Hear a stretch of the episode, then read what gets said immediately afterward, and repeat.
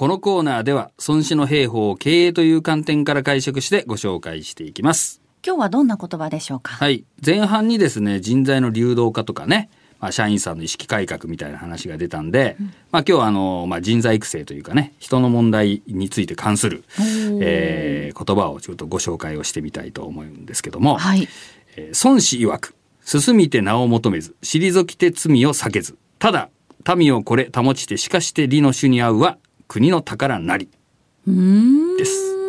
国の宝とまで言っているんですね。そうなんですこれ詳しくはどういう意味なんでしょうか？これはですね、まあこの前段があるんだけど、その国王からですね、戦っちゃいけないって言われても現場の将軍が、まあ、戦うべきだと思ったら戦っていいしね、えー、戦えって言われてもあの戦わなくてもいいという、うん、その現場の判断に任せて国王の言うことなんなら聞かなくていいぞみたいなのが前段にあるんですよ。そしたらじゃあ勝手にやっていいのかよっていう続きが、うんえー、これなんだけど、はい、えー、その判断がそのこう自分の巧妙心名を求めて、えー、攻撃するのでもなくね罪を避けようと思って退却するわけでもなくてただその民衆国民を守ろう国をね守ろうという、こう一点でそして結果として利の主に合うっていうのは、えー、主君である国王の、まあ、国益にかなう、うん後から考えたら国王の判断という指示とは違ったんだけど、後から考えたら将軍の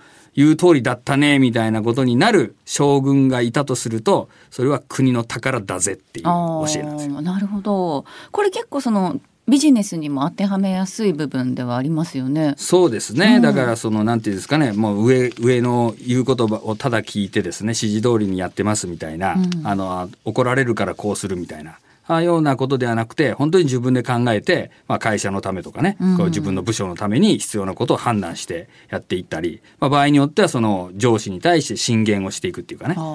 ようなあこと。で、それをお前の都合で言ってんじゃないの？みたいなことではなくて、うんうん、いや、本当に部署のこと、会社のことを考えて、こう言ってると、こう。で、あと結果として、確かにお前の言う通りだったな、みたいなことになればね、うんうん、そういう社員は宝だぜ。確かに。すごいわかりやすい。うん。お話ですよね今回の言葉に関して。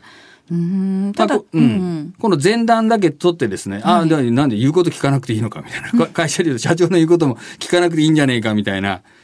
そこで終わらずに、やっぱりこの後半が重要な気がしますね。やっぱり経営者の目線から見ても、うん、こういった社員がやっぱり会社にとってはかなり重要となってくる。まあ、重要だけど、なかなかいないけどね。うん、あ、はい。へえ。まあこういう人をですね、私はあの自己発動社員と。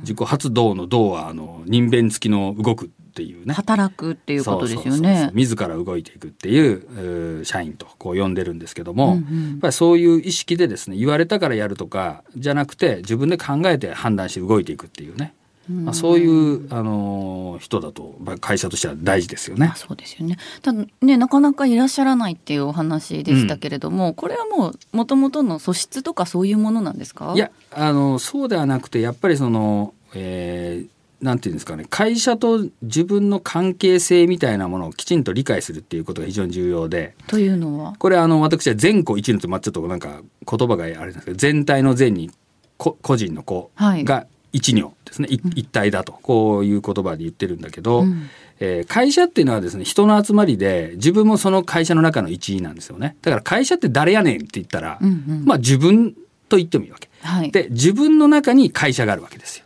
えー、例えば「あなたは何者なんですか?」いや私どこそこ会社に勤めてまして」みたいに言った時にその会社の評判が良ければ「ああちらにお勤めなんですねってこういうことになります。うんうん、まあ、逆にですね、その目の前の本人がふざけたやつだったら、どんなに会社が有名なね、立派な会社でも、お前みたいなやつがいる 会社ろくなもんじゃねえなってこう言われることになるでしょ。はい、だからこの全体と部分の評価っていうのは一体になってるものなんですね。でこれがですね、仮に会社を辞めて転職したりしてもね、言われる、元どこにいたの？って言われた時に、いや、以前どこそこいましたと。でそこはしょぼい会社だったら、なんだおめえしょぼしょぼいやつだなって言われるし、もう辞めてるんだけど、元いた会社が立派な会社なら、あ、あちらにお勤めだったんですかと。あ、だったらいいですねって言われるわけ。これ一生、ついていくものなんですよね。はい、そういうですね認識を持ってやっぱりその会社の仕事部署の仕事ですね。これを、うん、まああの会社の仕事なんだか言われただけやっときゃいいやじゃなくてやっぱり自分のものとして取り組んでいくっていう姿勢を持つことを、まあ、自己発動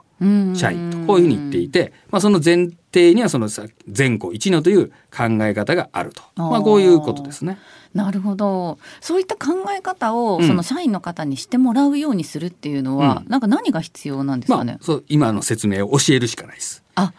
もう。気づかないんで。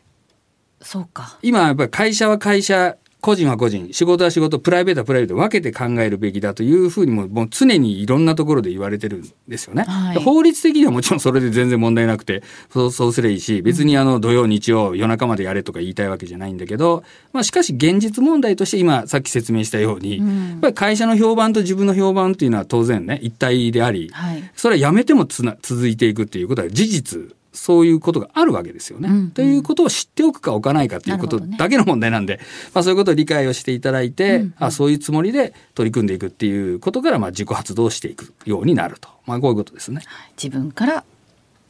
動くということですよね。ね。働くということですね。はい、はい。はい